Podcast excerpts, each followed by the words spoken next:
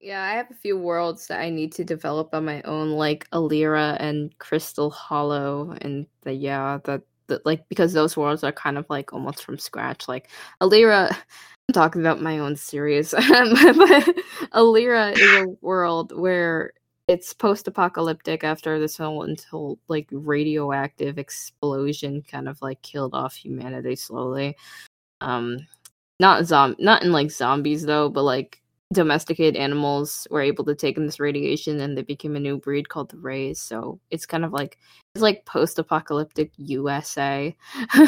Why did I say it like that? I don't know, but you got me hooked already. Really?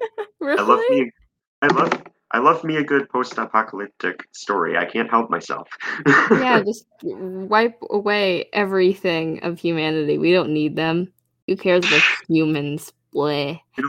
You know what? We're tossing everything of the dais aside. It's now a post-apocalyptic story. Yay! Thumbs up. We're going with that. Just kidding.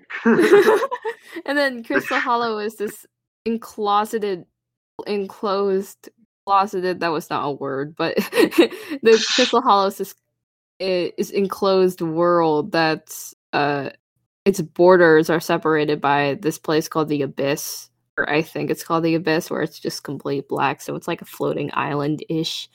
And it's the way it's created is completely controversial to its history, because no one really knows. Like, they have the creation myth, but everyone likes to put their own spin on it, and it's not really clear. Like, and then you have the ether children, which are kind of like supposed to be the symbols of how it was created, but no one actually knows for sure. They kind of just popped out of nowhere.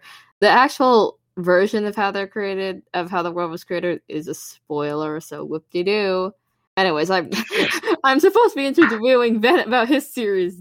Dang it. I mean, in the podcast description it said allow me to do this too, so maybe this podcast was just an excuse to Ven about my series. Who knows? I mean, I'm okay with that. No one wants to listen to me talk. Please do expand upon your thoughts extensively. No. Y'all get to hear another time when I invite my friends again, because it was fun to talk to them and I like rambling and they like hearing me for some reason.